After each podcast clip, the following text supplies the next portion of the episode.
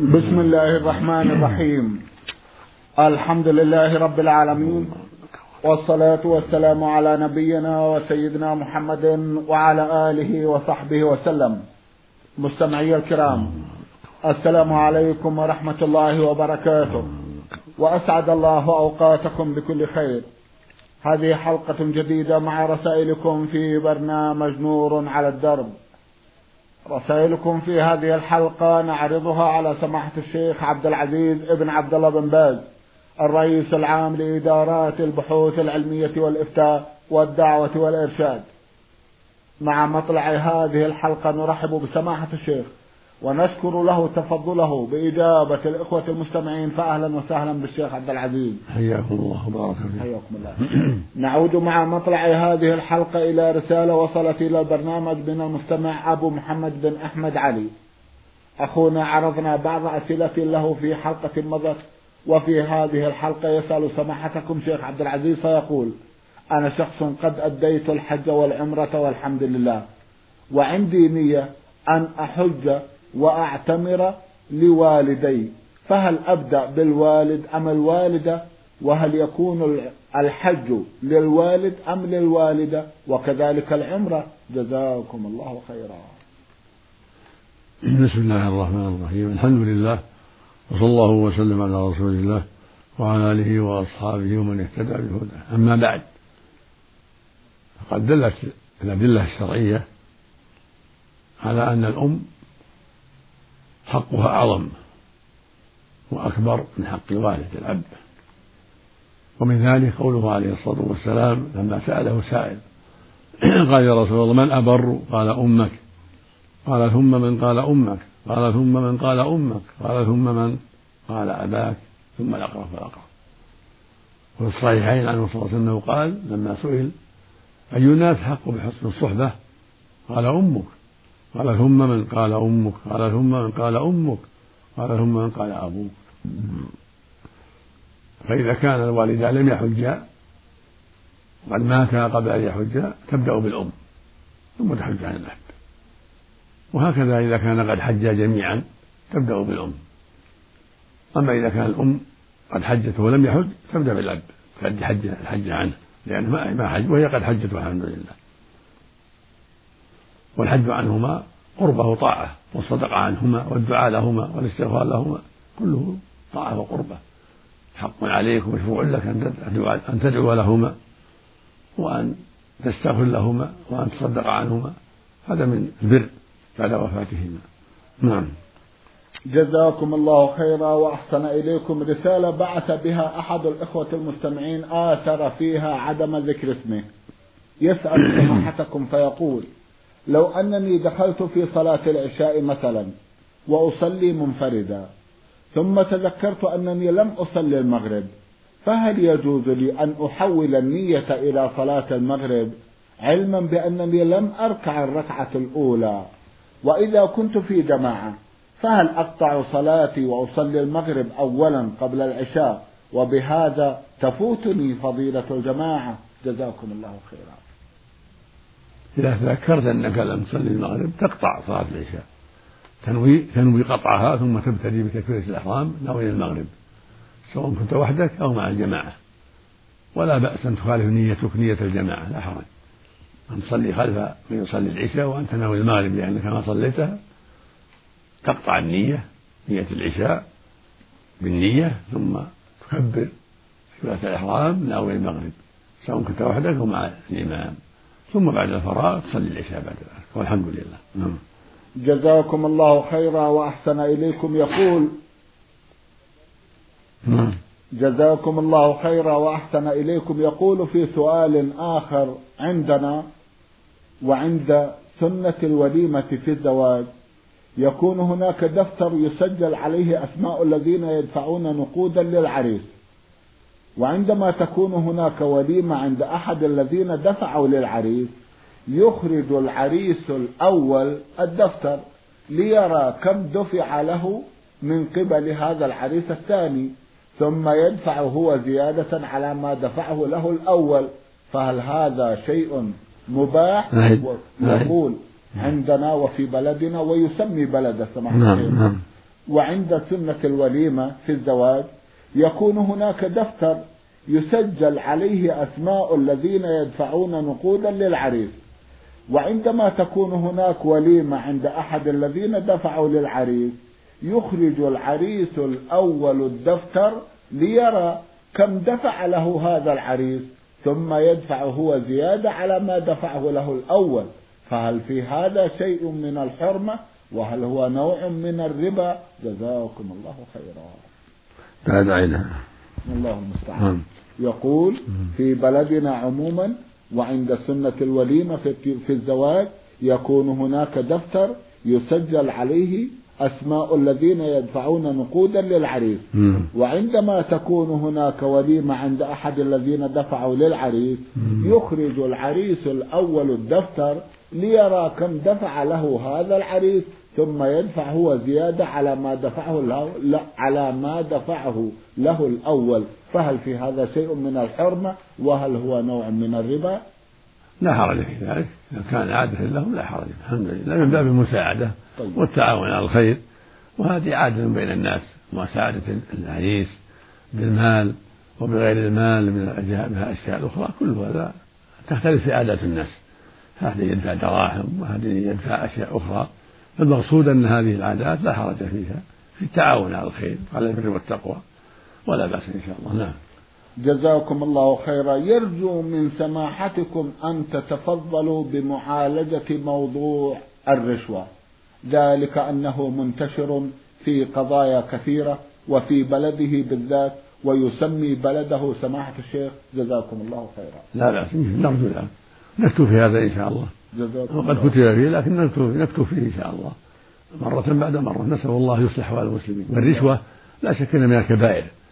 والنبي عليه الصلاة والسلام يقول من غشنا فليس منا. ولعن الرائش أو المرتشي. لعن الراشي والمرتشي والرائش الراشي البالغ والمرتشي القابل والرائش الواسطة بينهما. فالواجب الحذر منها. وهي دفع المال لمن يعطيك غير حقك. أو يقدمك على مستحق قبلك. هذه رشوة. كنت تعطيه حتى يقدمك على غيرك. أو يعطيك غير حقك بغير حق. خيانة. هذا لا يجوز وهو من الرشوة. والفاعل ملعون هذا وهذا. فالواجب الحذر من ذلك. يجب على المسلم أن يحذر الرشوة. لا تدفع للموظف مالا حتى يقدمك على ناس غيرك. هم أحق بالتقديم. أو أو يعطيك مال غيرك أو يعطيك ما لا تستحق أو يجعلك في وظيفة لا تستحقها غيرك غيرك أولى بها هذا كله من الرشوة. والمقصود أنك تدفع مال لشيء ليس بحق لك.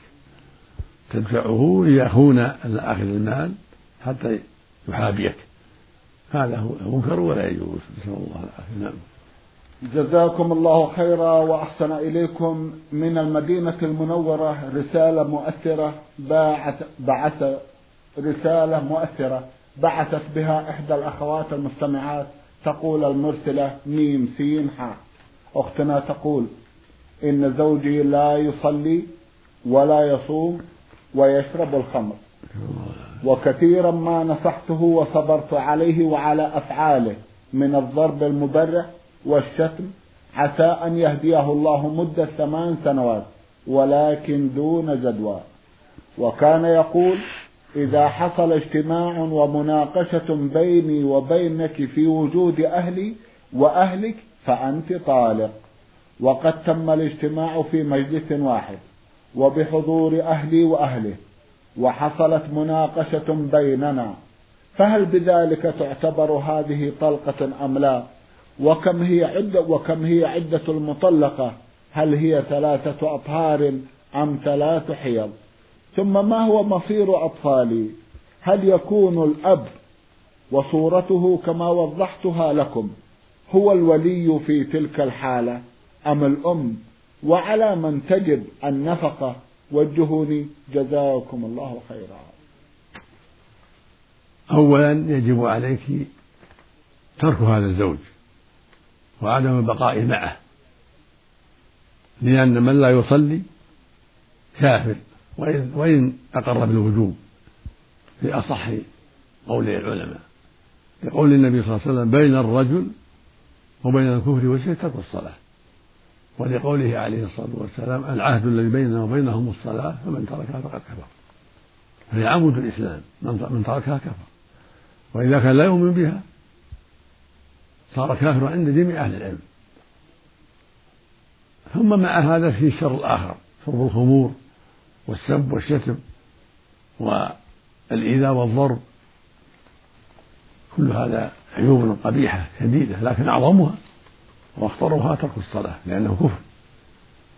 فنصيحتي لك الحذر والبعد عنه ولا يجوز لك البقاء معه بل يجب أن تغادري مكانه إلى أهلك. أما ما يتعلق بالطلاق اللي صدر منه والنفقة على أولاده هذا تبع المحكمة. عليك مراجعة المحكمة والمحكمة تنصفك إن شاء الله تعطيك حقك. لأن يعني هذه خصومات بينك وبينه. فالمحكمة الحاكم ينظر في الأمر ويعطيك وثيقة الفرقة والطلاق ويعطيك حقك إن شاء الله من جميع الوجوه. والمحكمة فيها الخير والبركة في بلدكم. جزاكم الله خيرا وأحسن إليكم. أيضا من المدينة المنورة رسالة بتوقيع إحدى الأخوات تقول المرسلة ميم ألف. أختنا تسأل سماحتكم عن حكم غسل الجمعة للنساء اللائي لا يذهبن إلى المساجد بل يصلين في بيوتهن وإذا كان واجب عليهن فمتى يكون؟ هل هو قبل الظهر؟ جزاكم الله خيرا. ليس على النساء غسل الجمعة. الغسل على من راح إلى الجمعة كما قال النبي صلى الله عليه وسلم من راح إلى الجمعة يغتسل أما هن السنة لهن الصلاة في البيوت وليس عليهن غسل وإنما هو على الرجال. نعم. إذا صليت وأقدامي مكشوفة فما الحكم؟ ستر الأقدام واجب وشرط من شروط الصلاة عند جمهور العلماء. فإذا صليت وقدمان مكشوفتان مكشوفتان فعليك الإعادة. فعليك أن تستر القدمين بالجوارب أو بالثياب الطويلة. وفقنا الله وإياك الخير اللهم آمين. تسأل سماحتكم هل الحنة الذي يوضع على الرأس يمنع وصول الماء إلى البشرة؟ لا حرج في ما يوضع على الرأس. تمسح على ما يوجد على الرأس. تمسح عليه والحمد لله. ولو فيه ضمان من الحنة أو غيره. كان كان الصحابيات يمسحن عليه في عهد النبي عليه الصلاة والسلام. يمسحن على رؤوسهن وفيها الضمان نعم. جزاكم الله خيرا. أحد الإخوة المستمعين يقول مصري مقيم في حوطة بني تميم. ما حكم تأدية سنة الوتر بعد العشاء جماعة في غير رمضان؟ لا حرج في ذلك إذا أدى جماعة صلاة الوتر في رمضان في غير رمضان لكن لا يتخذ عادة. إذا اتفقوا واجتمعوا في بيت أحد أو في أي مكان وصلوا جماعة لا بأس. أما اتخاذ عادة كل ليلة يجتمعون لأداء الوتر هذا ليس بمشروع إلا في رمضان. لكن إذا زار بعضهم بعضا وصلوا جميعا جماعة هذا حسن إن مثل ما زار سلمان أبا الدرداء وصلى معه جماعة في الليل رضي الله عنهما. مثل ما زار النبي صلى الله عليه وسلم جدة أنس وصلى بأنس واليتيم جماعة والمرأة خلفهم. كل هذا لا بأس الشيء اللي ليس بمعتاد. إنما عند الصدفة والزيارة يصلون جماعة لا بأس.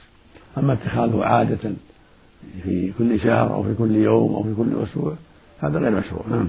جزاكم الله خيرا وأحسن إليكم رسالة وصلت إلى البرنامج من إحدى الأخوات تسأل فيها عن حكم الرهن في الإسلام وما هي كيفيته. جزاكم الله خيرا.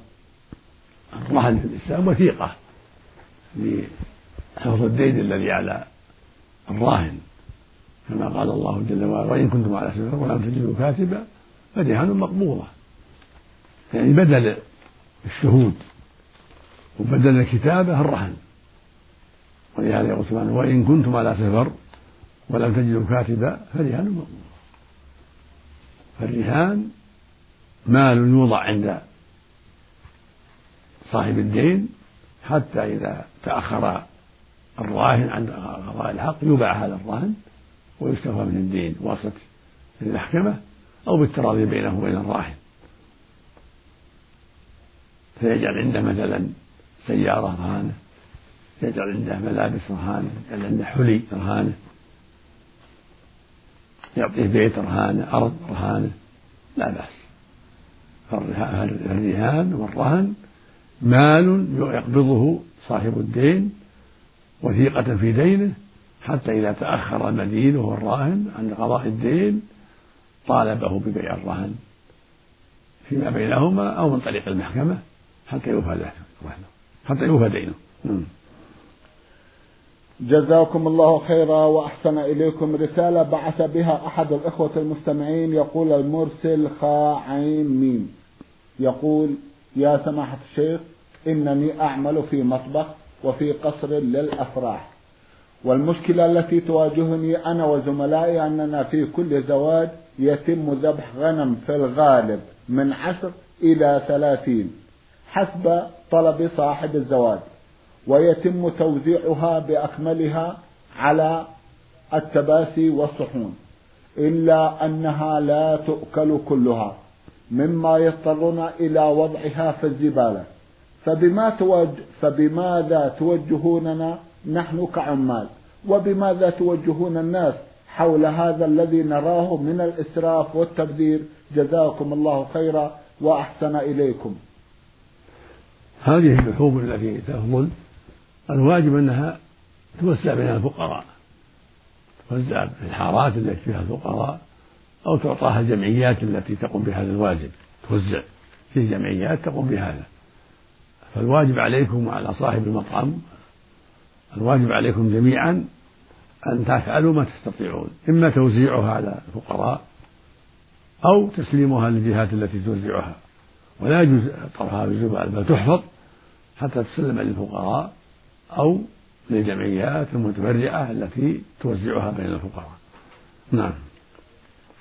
جزاكم الله خيرا وأحسن إليكم. هل من كلمة إلى أصحاب المناسبات؟ نعم نعم. نوصي جميع أصحاب المناسبات في زواج أو غيره أن يحرصوا على إيصال فضل الطعام إلى الفقراء والمساكين. ولا يجوز طرح ذلك في الزبالة ولا في مكان غير مناسب ومتهن بل يجب حفظ الطعام في الثلاجات حتى يوصل إلى الفقراء والمساكين. فإذا كان ولا بد لم يجد فقراء ولا مساكين ولا جمعيات يجعله في مكان نظيف بعيد عن الامتحان في البرية. يذهب إلى البرية في مكان نظيف بعيد عن الطرقات تأكله السباع والكلاب والطيور ولا يمتهنه أحد. إذا لم يتيسر دفعه للفقراء والمساكين أو للجمعيات جمعيات الإغاثة والجمعيات التي توزع على الفقراء. نعم.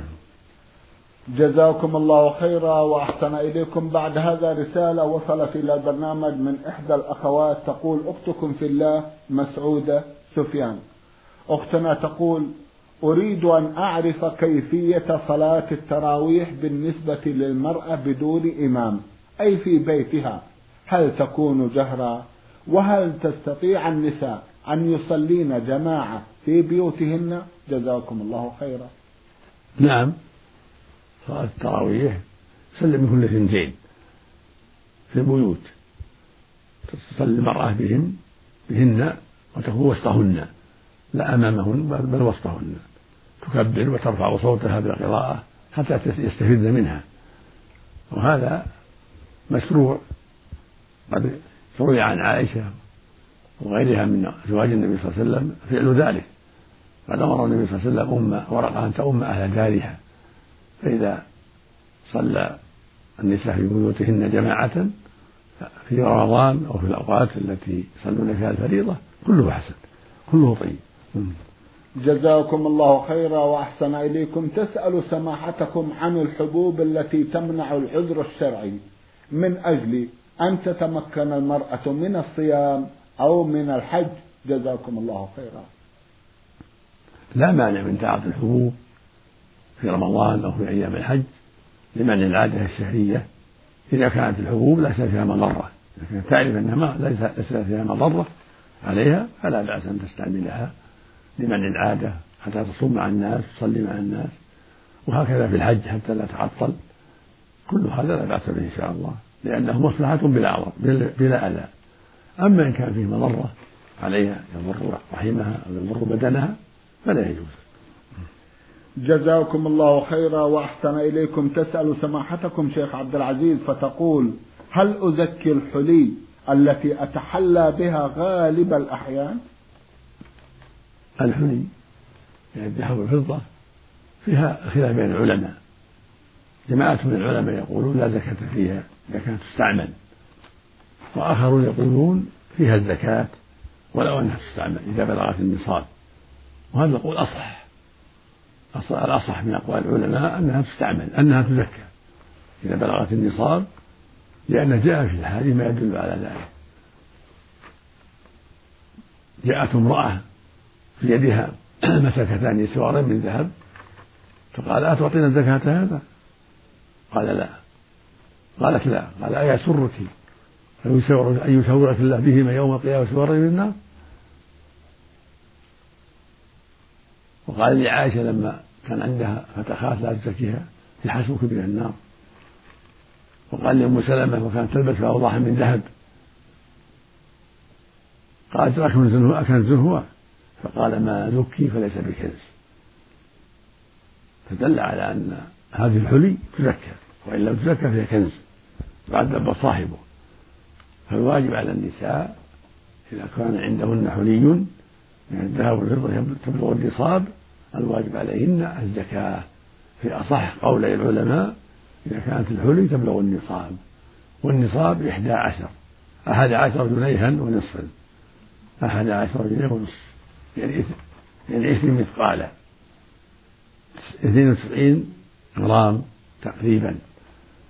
فإذا كانت الحلي تبلغ هذا وجبت الزكاة في الذهب. أما الفضة فنصابه مئة وأربعون مثقالا. يعني ستة وخمسين ريال بالريال السعودي الفضة. إذا بلغ النصاب في لغة الفضة هذا النصاب قريب ستة يعني ستة وخمسين ريال يعني مئة وأربعين مثقالا فإنها تزكى. هذا هو الصواب هذا هو الأرجح هذا هو الحق. نعم. جزاكم الله خيرا وأحسن إليكم من الأخ أبو عبد العزيز رسالة وضمنها جمعا من الأسئلة.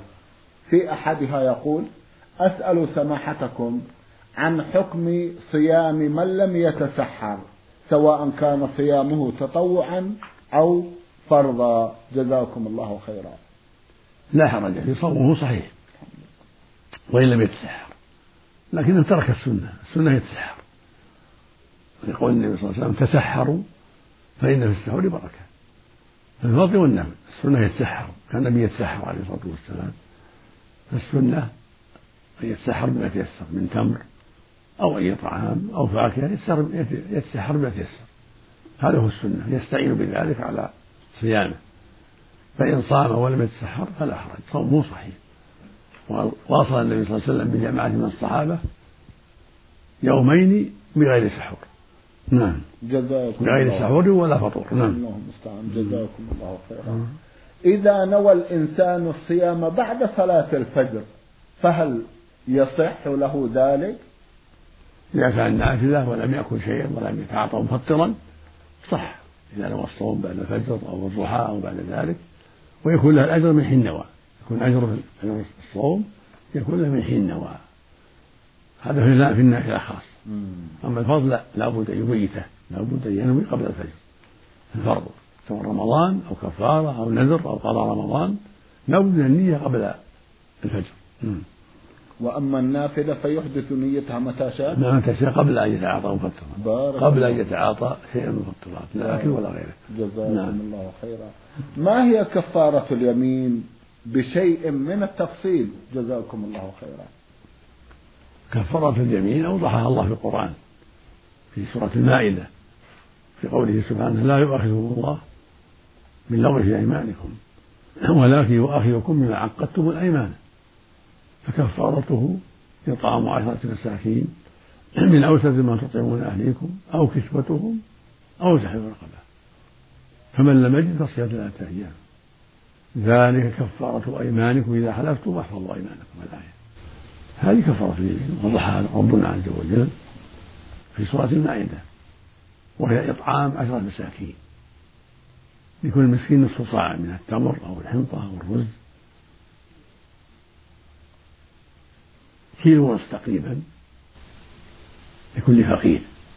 خمسة عشر كيلو لكل فقير نصف كيلو ونصف نصف الصاع أو يعشيهم أو يغديهم في بيته أو في المطعم. يكفي. أو يكسوه كسوة كل واحد يعطيه إزار ورداء أو قميص بقطعة أو يعتق رغبة أمه عبد أو أمه فإن عجز عن هذه الثلاث يصوم ثلاثة أيام. والأفضل أن تكون متتابعة. يصوم ثلاثة أيام والأفضل أن تكون متتابعة. لأن بعض أهل العلم رأى شرطا رأى أن التتابع شرط. فينبغي له أن لا يدع التتابع. يصوم ثلاثة أيام متتابعة هذا هو الأحوط وإن صامها متفرقة أجزأت لكن صومها متتابعة أولى وأحوط جزاكم الله خيرا وأحسن إليكم. يسأل بالذات سماحة الشيخ في كفارة اليمين هل نحن بالخيار أم لا بد أن هناك شيء معين؟ بالخيار في الثلاثة الطعام والكسوة والعتق ثلاثة. إذا يختار واحدة من الثلاثة إن شاء أطعم وإن شاء كسى وإن شاء اعتق أما الصوم فلا يعدل إليه إلا عند العجز عن الثلاثة. الصوم لا يجزي إلا عند العجز عن الطعام والكسوة والعتق إذا عجز صار فقير لا يستطيع طعام طعاما ولا كسوة ولا عتقا فإنه ينتقل الصوم نعم. جزاكم الله خيرا وأحسن إليكم. يقول أحد الإخوة المستمعين وقد رمز إلى اسمه بالحروف عين ميم عين من الباحة يقول لقد نذرت عندما رزقت بمولود أن أعلمه التعليم الديني ولكن عندما كبر لم أتمكن وسلك مسلكا آخر فما الحكم وبماذا توجهونني؟ جزاكم الله خيرا. عليك أن تعلمه العلوم الدينية وعليك أن تجتهد في ذلك وأن توفي بنفسك هذا واجب عليك حتى ولو لو لم تنذر. يجب عليك أن تسعى في صلاحه وتعليمه وتوجيهه إلى الخير. فإذا كنت نذرت ذلك وجب بتأكد لقول النبي صلى الله عليه وسلم من نذر أن يطيع الله فليطعه. وأنت نذرت طاعة لله لأن تعليم الولد أمور الدين والتشجيع على ذلك والعناية به هذا من أفضل الطاعات. فالواجب عليك أن توفي بنذرك وأن تجتهد في تعليمه الدين ولو ولو بعد كبره.